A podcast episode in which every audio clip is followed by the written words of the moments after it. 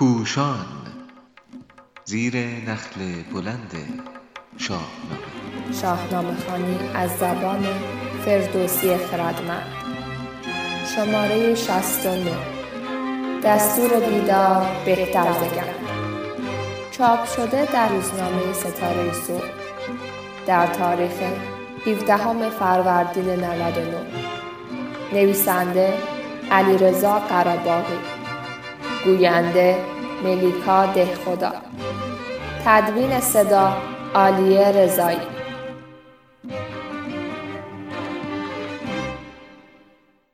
آنگاه که کاووس از رزم مازندران و لشکرکشی به سوی آن سامان را کرد پند زال خردمند را نشنید و زیان بزرگی را که دستان به زبان آورده بود ندید زال بر پای آنچه از دیوان و خطر آنان می‌دانست. به کاووس اندرز داد که در ایران بماند و راه مازندران در پیش نگیرد. همایون ندارد کسان جا شدن. وزی در کنون راوی رفتن زدن. ولی کاووس خودسر و بلند پرواز که بدون ارزیابی درست از واقعیت به آرزوهای خود دلخوش کرده بود. خطر آنچنان زار و خار به شمار می آورد که در این رفتن به خود نمایی دست زد تا بیم در پیش را هرچه بیشتر ناچیز نشان دهد. به گفته فردوسی او از سر خود بزرگ نمایی و با بیپروایی جایی را برای خواب و آرام برگزید که بسیار خطر آفرین بود و بدان جایگه پیل را بیم بود. پس از آن نیز آگاهانه دستور کشتار و تاراج شهرنشینان و به آتش کشیدن شهر را داد تا به دیوان آگهی برسد. آشکار بود که این رزجوی کاووس بی پاسخ نمی ماند. زیرا شهر مازندران تنها همان زن و کودک و پیرمرد نبود که دو هزار جنگجوی ایرانی در یک هفته همه آنان را سر بریدند و کنیزان و غلامان را به دست آوردند. کاووس گمان می کرد آب در خوابگه موچگان می ریزد و به زودی زورمندان این شهر به ظاهر بیدفاع نمایان خواهند شد و کاووس به گمان خود سر یکایک آنان را از پروین به چاه خواهد آورد. او هرگز گمان نمی کرد که نیروهایش بدون برکشیدن هیچ شمشیری و کوبیدن هیچ گرزی از پاه خواهند افتاد.